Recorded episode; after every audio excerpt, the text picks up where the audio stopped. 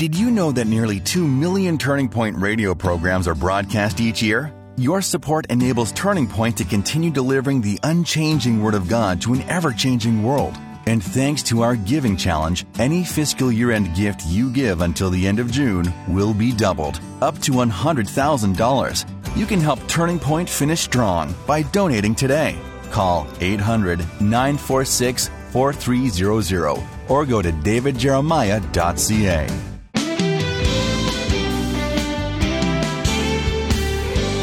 When Christians are caught in scandal and sin, the world is quick to judge with accusations of hypocrisy. But do you wonder what God thinks? Today on Turning Point, Dr. David Jeremiah shares more from the life of David, who fell into sin on more than one occasion, yet is described in Scripture as a man after God's own heart. To introduce today's message, Reaching an All Time Low, here's David. You know, friends, if you're a Christian, uh, you may have heard people say that when you become a Christian, everything gets better and you don't have any problems anymore, and life is like sailing on into the future. And if somebody's told you that, you have been listening to the wrong people. The Bible doesn't say that. The Bible is filled with admonitions to us that in this world you shall have tribulation, but be of good cheer, I have overcome the world. And the Bible says all those who will live godly in Christ Jesus will suffer persecution we won't have persecution in the tribulation period in the future. We know that. We're not the object of God's wrath. But in this world, we are humans and we have issues. I've had cancer twice, and uh, we've all uh, experienced issues. And David is going to go through a really rough time. This is the all time. If you chart David's life, this is about the lowest point. Uh, he's going to do some really dumb things in, in the story that we're going to talk about today and you say, what in the world is this man thinking? And then he's going to end up in a cave, isolated by himself. And, and well, the story goes on.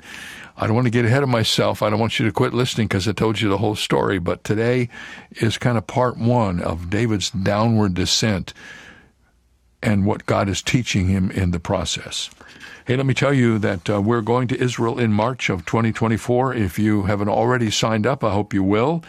Our major sites will be Jerusalem, Galilee, the Dead Sea, and the Jordan River.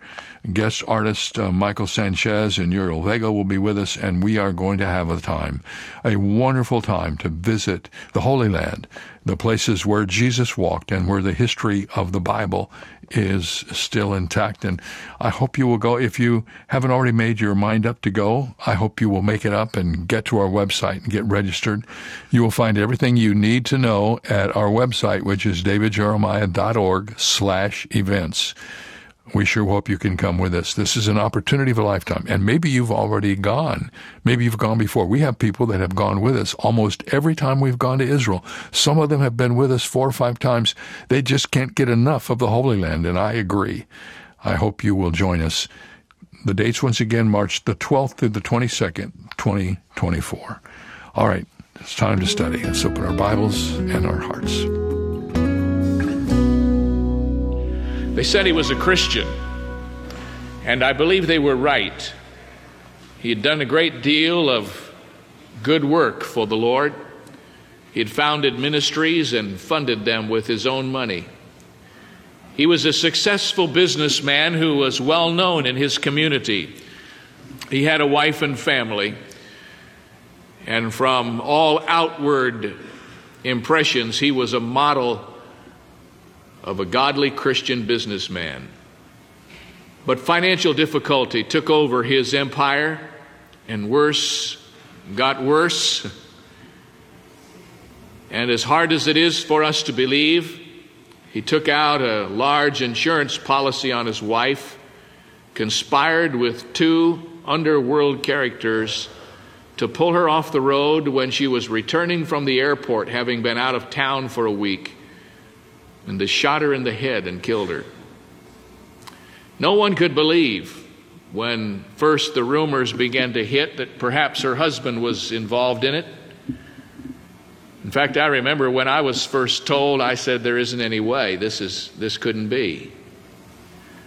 Some would say he couldn't be a Christian and do something like that. And I'm not here to debate whether he knew the Lord personally or not. But I've told you that story because it illustrates at the extreme the capacities of an individual, yes, even a person who knows God, the capacities of an individual to stray from his moorings in the faith and do things which would astound you. Whenever we hear of one of our valiant soldiers who has fallen, the question that always surfaces first among the rest is how could that have happened? He was such a godly man. How could he have done that? I thought he was a Christian. And I am here to tell you, with David's life as an example, that there are no depths that are too low for even a Christian to sink if once he begins to walk in the energy of the flesh and out of fellowship with his God. Christian people who are out of fellowship or in a backslidden condition are capable of doing terrible things. In fact, it's a sobering thing for all of us to admit that there's probably not anything we are not capable of given the right circumstances. I have watched Christian people assassinate one another with their tongues. I have watched them deliberately cause division among friends and destroy unity in churches. I have watched them treat their children badly and their partner even worse. I have seen them as they have embezzled money and taken things that do not belong to them, and you can go on and make the list. Men and women who know Christ in a personal way, who get out of fellowship with God, can do some pretty terrible things. And so I don't want you to be surprised when we look in on the life of David today and see what has happened to him. He's the same man who was anointed by Samuel to be the king of Israel. He's the same one about whom we read that he was a man after God's own heart. He's the sweet singer of Israel, but he's about to get in a whole lot of trouble because he didn't walk with God. If nothing else happens to us today as we take a look at David's life in this next chapter, perhaps it will remind us that we are all creatures who desperately need to have a short tether in our relationship with the Lord. We can't even afford a very long leash, can we? We need to stay close to Him. We have learned in the last episode of David's life that when you know God's promises, you have nothing to prove. David went out to try to prove his worth before God by taking 200 Philistines and killing them, but he didn't need to do that. God had already promised him that he was the king. We have learned that when you know God's faithfulness, you have nothing to fear. And we kind of chuckled as we thought about David reciting Psalm 59 as he climbed out of Michal's window on his way to escape. We have learned that when you know the fellowship of God, you don't even have to worry about losing your best friend. And we watch David and Jonathan in their parting moments and recognize that they would not see each other again except for a brief moment before Jonathan finally dies. We have learned that God is sufficient and that He can be trusted. His promises are sure. His faithfulness is always the same. And His fellowship will sustain us. But remember, David is a man who struggles in this particular time in his life between what he believes and how he behaves. He knows it up here, but he has a hard time putting it into practice. He can write some of the greatest words to some of the greatest hymns you ever sang in your life, but he finds himself struggling with the same fears that you and I struggle with in our own lives. As you remember, when we last left David, he had just been in the presence of Samuel and the prophets. He has left that situation and he has been with Jonathan. And now we are told at the beginning of the 21st chapter that David flees and he runs to a place called Nob. In the next few moments, we're going to see David involved in three things, and interestingly enough, in the text, they all begin with an A. And I don't always have that easy a time putting my messages together, but in this situation it was great. First of all, we're going to see David as he is defiled before Ahimelech the priest. Then we're going to see him as he is degraded before Achish the Philistine. And finally, we're going to see him as he is delivered in the cave of Adullam. And we're going to see those very quickly as we follow this journey with David as he runs away from God and gets into such difficulty. Notice, first of all, in chapter 21, in the first nine verses, David defiled before Ahimelech the priest. And let me read it for you. Then came David to Nob, to Ahimelech the priest. In fact, in the Hebrew, the word is pronounced Ahimelech, but we'll call it Ahimelech since that's what we're used to. And Ahimelech was afraid at the meeting of David, and he said unto him, Why art thou alone, and no man with thee? And David said unto Ahimelech the priest, The king hath commanded me a business, and hath said unto me, Let no man know anything of the business whereabout I send thee, and what I have commanded thee, and I have appointed my servants to such and such a place. Now therefore, what is under thine hand? Give me five loaves of bread in mine hand, or what there is present. And the priest answered David and said, There's no common bread under mine hand, but there is hallowed bread, if the young men have kept themselves at least from women. And David answered the priest and said unto him, Of a truth, women have been kept from us about these three days since I came out, and the vessels of the young men are holy. And the bread is in a manner common, yea, though it were sanctified this day in the vessel. So the priest gave to David the hallowed bread, for there was no bread there but the showbread that was taken from before the Lord to put hot bread in the day when it was taken away. Now, a certain man of the servants of Saul was there that day, detained before the Lord, and his name was Doeg, an Edomite, the chiefest of the herdmen that belonged to Saul. And David said to Ahimelech, And is there not here under thine hand spear or sword? For I have neither brought my sword nor my weapons with me, because the king's business required haste. And the priest said, The sword of Goliath the Philistine, whom thou slewest in the valley of Elah, behold, it is here wrapped in a cloth behind the ephod. If thou wilt take it, take it, for there is no other save that one. And David said, There is none like that one, give it to me. And he took it. Now let's watch what happens in this story. It is late afternoon on a Friday, the day before the Sabbath. David and his few followers, running away from Saul, arrive in a little village with the quaint name of Nob. As they show up in that village that day, they see a peaceful, secluded village that was a sanctuary for Ahimelech the priest and his fellow priests who served the Lord. We will learn later that the total habitation of the town numbered 86 souls. They lived in the village there. Included in that number were men, women, and children. Apparently, Nob was off the main drag, and it wasn't a place you visited unless you were going specifically there. They had few visitors, but strange as it may seem, when David and his men chanced upon the village that day, there were not only the 86 souls who belonged there, but there was one extra person, a man by the name of Doeg. Into that quiet setting on that lazy Friday afternoon came the son in law of King Saul with his small entourage.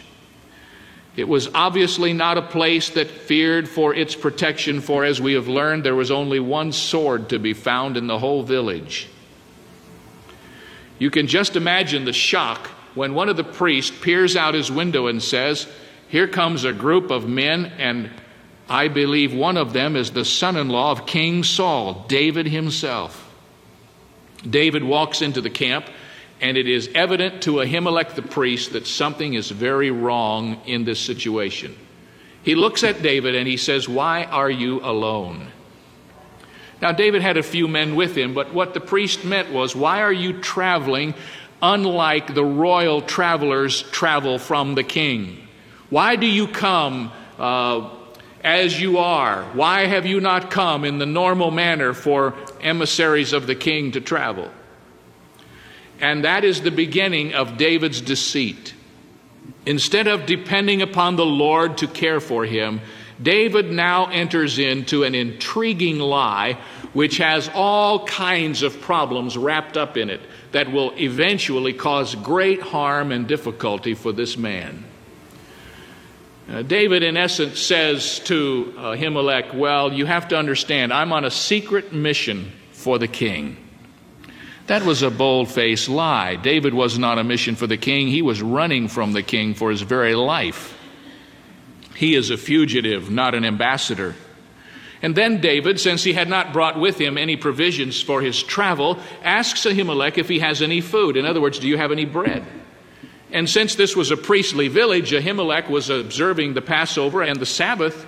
And Ahimelech said, All I have are five loaves of bread, which are a part of our sacrifice, a part of our presentation before the Lord. It's the showbread, David.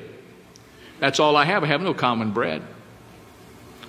But he said, If your men are sanctified, if they have not been with the women, then they may have the bread. And so he gave to David the five loaves of bread. And some have criticized Ahimelech for doing that, and others have criticized David for taking it.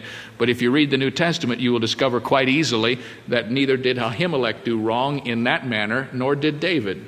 For the Lord Jesus used this illustration in the book of Luke when the disciples were walking through the cornfields on the Sabbath and picking off the corn and taking it and shucking it in their hands and eating the corn kernels, the Pharisees got all over their case. And Jesus used this illustration. He said, Don't you remember when David walked in and there wasn't any bread? All they had was the show bread, and, and Ahimelech gave it to him because he knew he was hungry? And Jesus made a point about the importance of ministering to people instead of protecting the externals of religion. So Ahimelech didn't do wrong to give David the showbread, and David didn't do wrong to take it and eat it.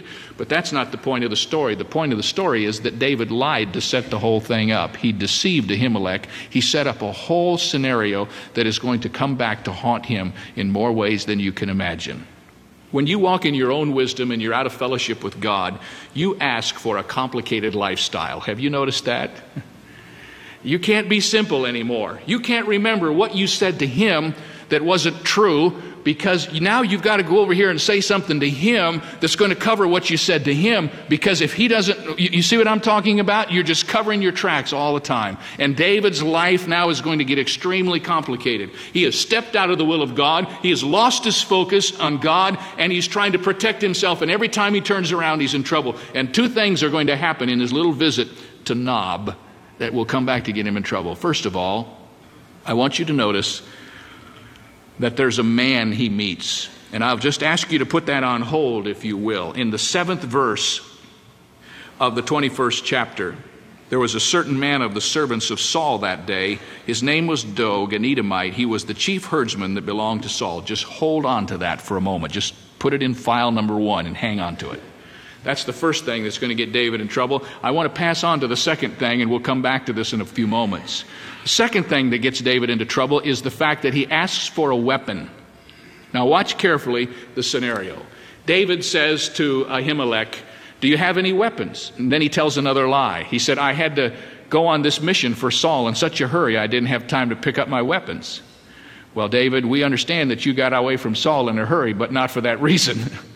And Ahimelech says, We only have one weapon in the whole village, and it's wrapped up in a cloth behind the ephod. Uh, it's the sword that was used to kill Goliath, if that one's all right. David took a look at it and he said, Boy, there's not a sword like that in the whole world. I'll take it. And he straps Goliath's sword on his belt. And watch what happens. He leaves Nob and he heads out to find another hiding place. And we pick it up in the 21st chapter David arose and fled that day, verse 10, for fear of Saul, and went to Achish, the king of Gath. Now, do you remember that name? Do you remember Gath? Let me refresh your memory. That is the place where Goliath grew up. Goliath is from Gath. Remember, we talked about how all the giants were still in Gath? So here is Saul's enemy, David, running away and where has he finally gone for refuge? He's gone to the hometown of Goliath, the man he killed in the valley. That's how bad things are for David.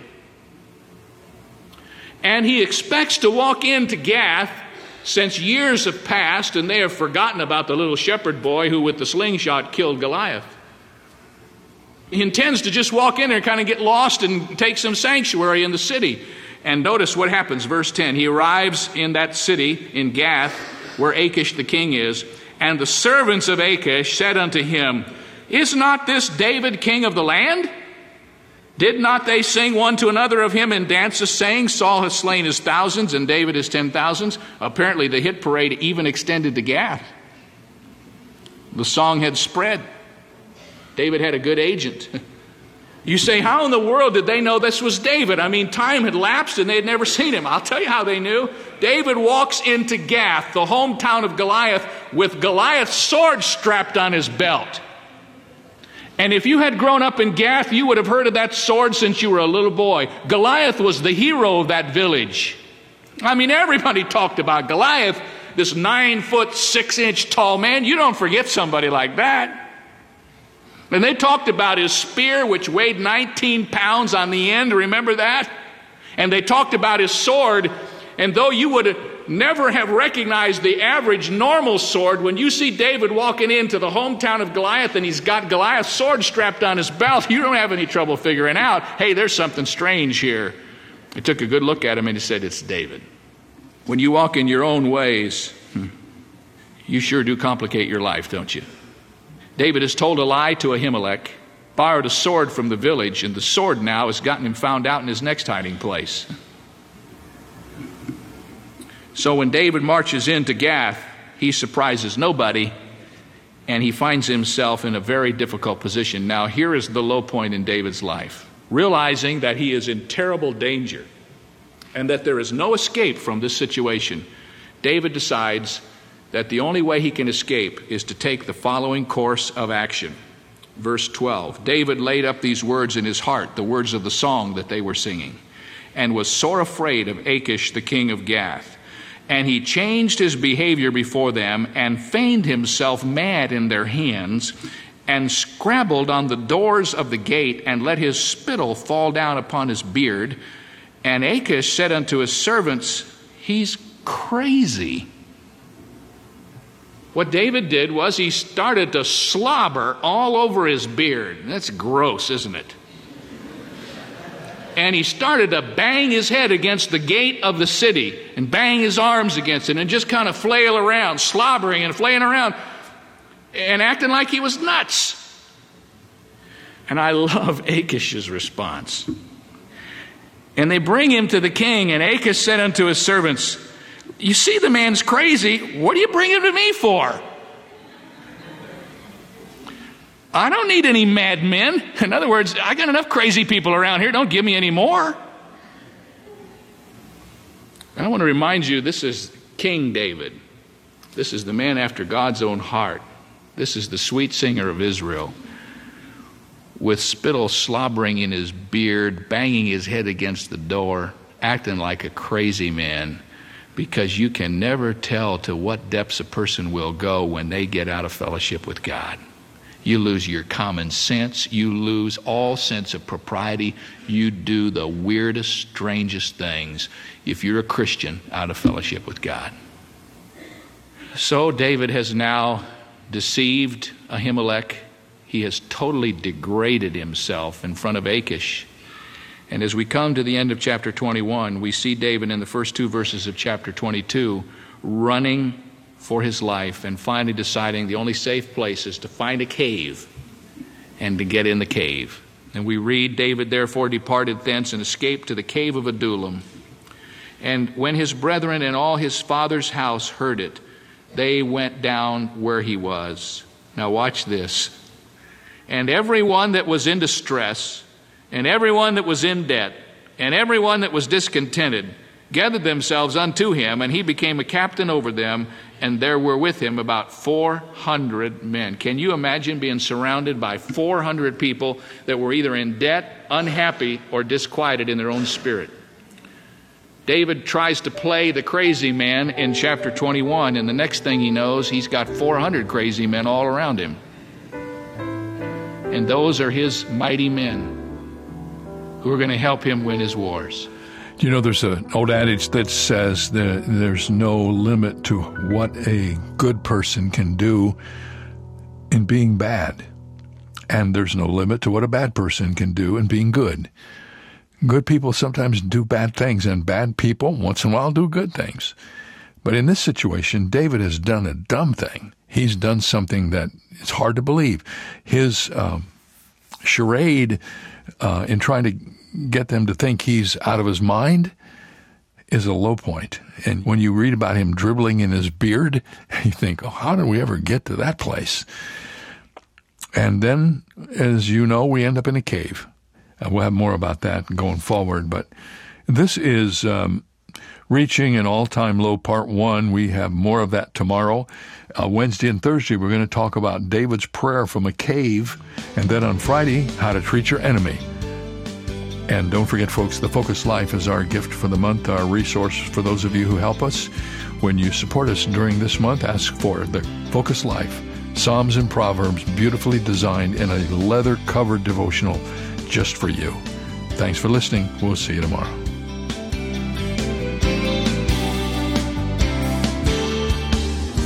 For more information on Dr. Jeremiah's series, The Tender Warrior, please visit our website there you'll also find two free ways to help you stay connected our monthly magazine, Turning Points, and our daily email devotional. Sign up today at davidjeremiah.ca slash radio. That's davidjeremiah.ca slash radio. Or call us at 800 946 4300. Ask for your copy of The Focus Life, a month of daily readings from Psalms and Proverbs in a beautiful leather bound book. It's yours for a gift of any amount.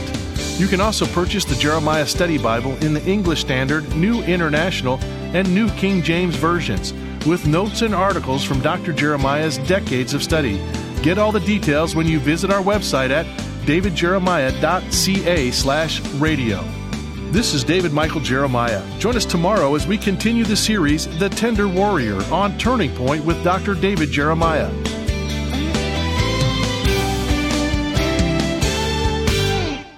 For more than 40 years, Dr. David Jeremiah has faithfully preached God's Word.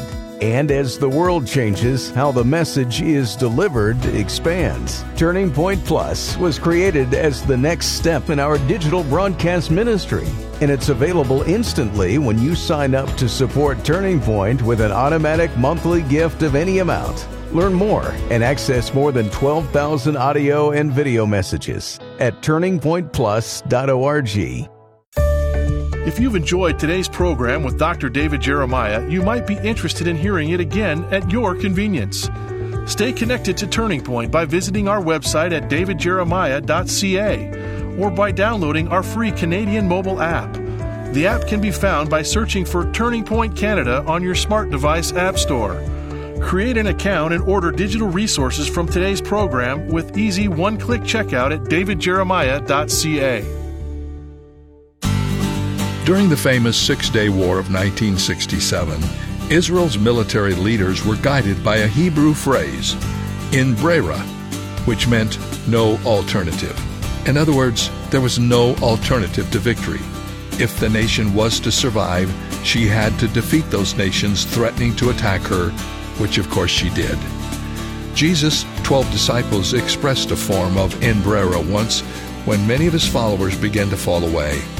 When Jesus asked the twelve if they were also going to leave, Peter said they had no alternative but to stay because no one else could lead them to eternal life.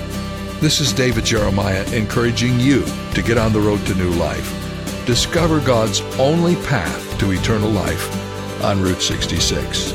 Route 66, driving the word home. Log on to Route66Life.com. Start your journey home today.